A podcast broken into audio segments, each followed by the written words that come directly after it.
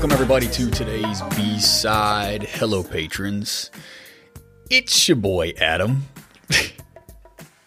I've always wanted to say that. One of my favorite YouTubers opens his videos that way. He does tech reviews for like cameras and video equipment and stuff like that. He's actually a pretty good guy. I know that that opening is rather douchey.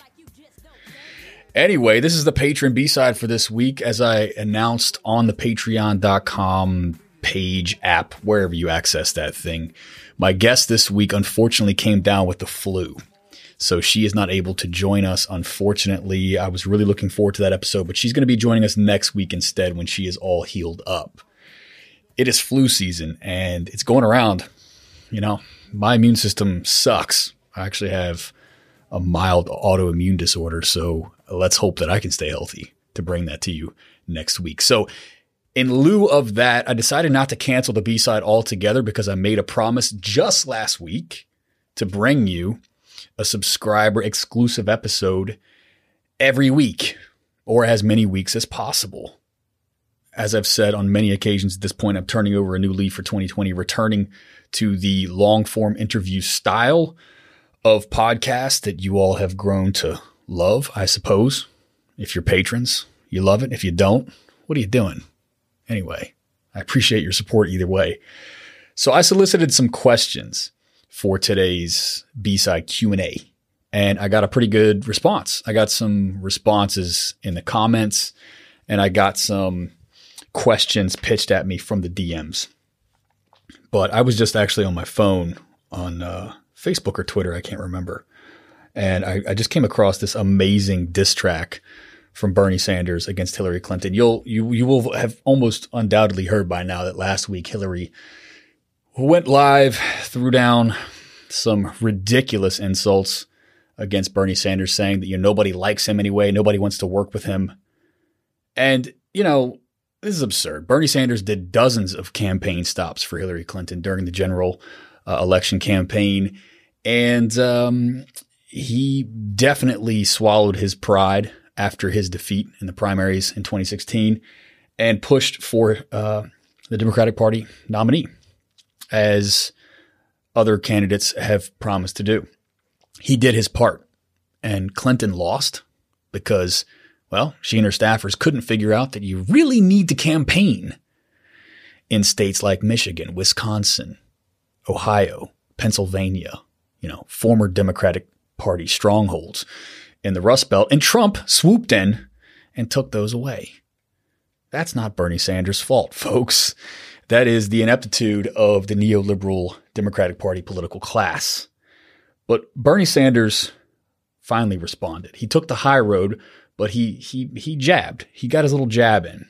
Let's let's take a listen to this real quick. Secretary Clinton ran against the most unpopular candidate in the history of this country and she lost, and she was upset about it. I understand that. But our job now is really not to go backwards, it is to go forwards. It is to kind of create the nation that we know that we can become. We have enormous problems facing us. And I Yeah. That's pretty good, wasn't it? His response was in essence, she mad though. She mad. yeah. She is mad. She lost to a game show host and has uh, wreaked untold havoc, suffering, and devastation on people, not only in the United States because of that, but also abroad. Of course, Hillary would have been perhaps even more hawkish than Trump, so we'll leave an asterisk on the suffering abroad because of Trump. It's undoubted that, that Hillary Clinton and her neoliberal cronies uh, would have perhaps wrought a whole, wreaked a whole lot more devastation in, in the Middle East and uh, South America and elsewhere anyway. So I think right now, I hate to say this. I don't want to say this on the on the on the podcast. I have been um, not so great with my prognostications as of late, as like openly optimistic as I have said they are. Right. Um, I'm here to be a cheerleader, and then in hindsight, I'll assess. We'll break it down. We'll get real. But in the moment, you just have to chump. You have to pump. You have to pump your fist and, and pound your chest, and you have to say, "We're going to fucking win this thing." And yet, even though I have that attitude, I've taken some L's lately. You know, I took an L with the UK Labour Party. I thought they would probably thought they would lose. I didn't think they would be devastated. So I don't want to take an L this time around with Bernie Sanders. However, he is up three or four points in the national polls. For the first time ever, he is now leading the CNN national poll. He's up on Biden by three or four points, I believe. That's huge, folks. Remember that, you know, Warren essentially knifed him on live television.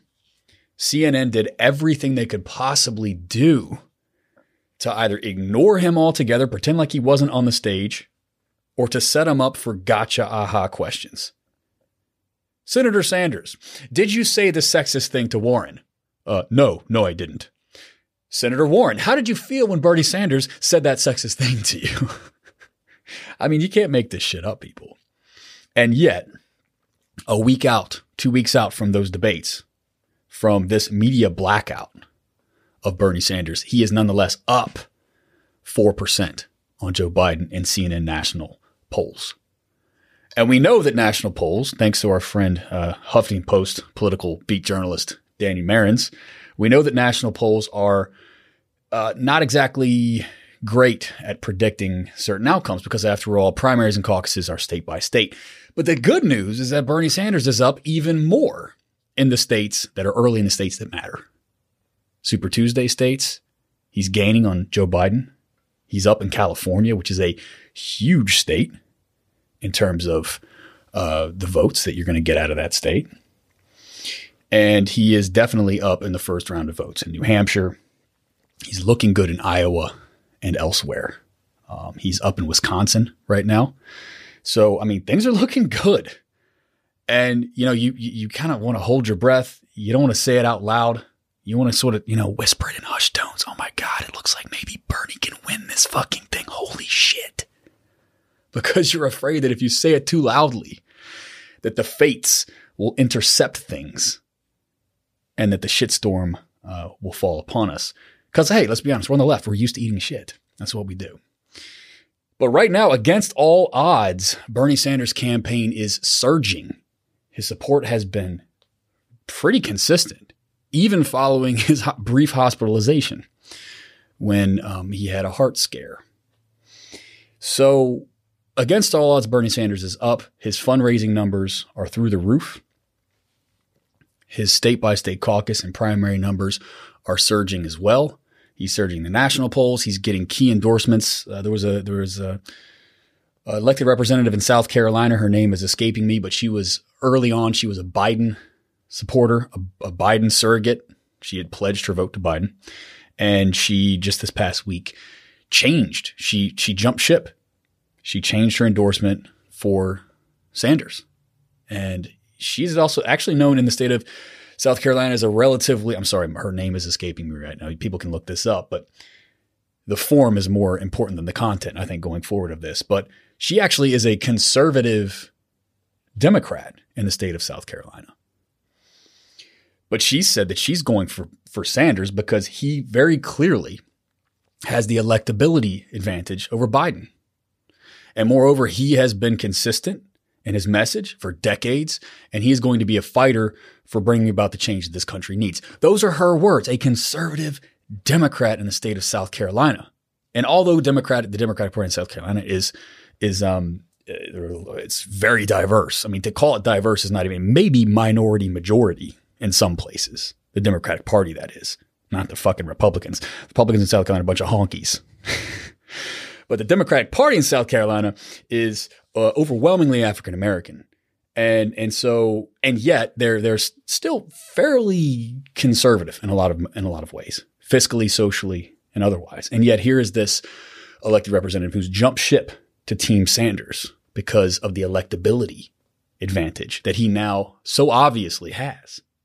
I don't think anybody believes that Elizabeth Warren can beat can beat Trump. Right? She has no spine. You know, she gets she gets I was going to say scolded. She gets forced to uh, you know stand up against you know her her record, her own record. She can't even stand up for her own record. When she's called to account by the likes of Buttigieg and Sanders and others on matters of her own record, she folds. And rather than defending herself, she just cries foul. She cries foul as though these things are somehow out of bounds of respectable political discourse. Well, guess who has no boundaries when it comes to political discourse? Donald fucking Trump. Okay. Neither does the general public. The general public wants our elected representatives to be held to account. So she's not going to be able to tisk tisk and shame on you her way to a general election victory against Trump. I don't think anybody believes that Buttigieg can win because he has like less than 0% of the black vote. Okay. He is going to be about as exciting to African American voters as like a polka festival or something. okay. And at this point, Joe Biden's electability is looking pretty bad. The impeachment trials have not been kind to him in terms of exposing him as, uh, you know, a, a rampant nepotist. His son is a crackhead, in the words of my A side guest, Christian Parenti, earlier this week. And uh, he's a flip flopper. He's a guy who has stood for some of the most disgusting, like right wing, anti, uh, you know, uh, quote, anti crime bills, right? Pro war. His support for the Iraq war right now is legendary. And I think Bernie Sanders is going to be able to destroy him on that in the coming debates. And people don't see him as electable. So this conservative Democrat from South Carolina changed her endorsement to Bernie Sanders. Why? Not because she loves Medicare for all, although she should. Not because she's a huge, you know, dove in the realm of foreign policy, although she should be, but because she wants to see somebody beat Donald Trump and she believes that Sanders is the only person in the race who can do that right now. That's huge. This concludes your free teaser of this week's B-side. Head over to patreon.com slash deadpundits and subscribe today to hear the rest of this episode and to double your DPS pleasure each week.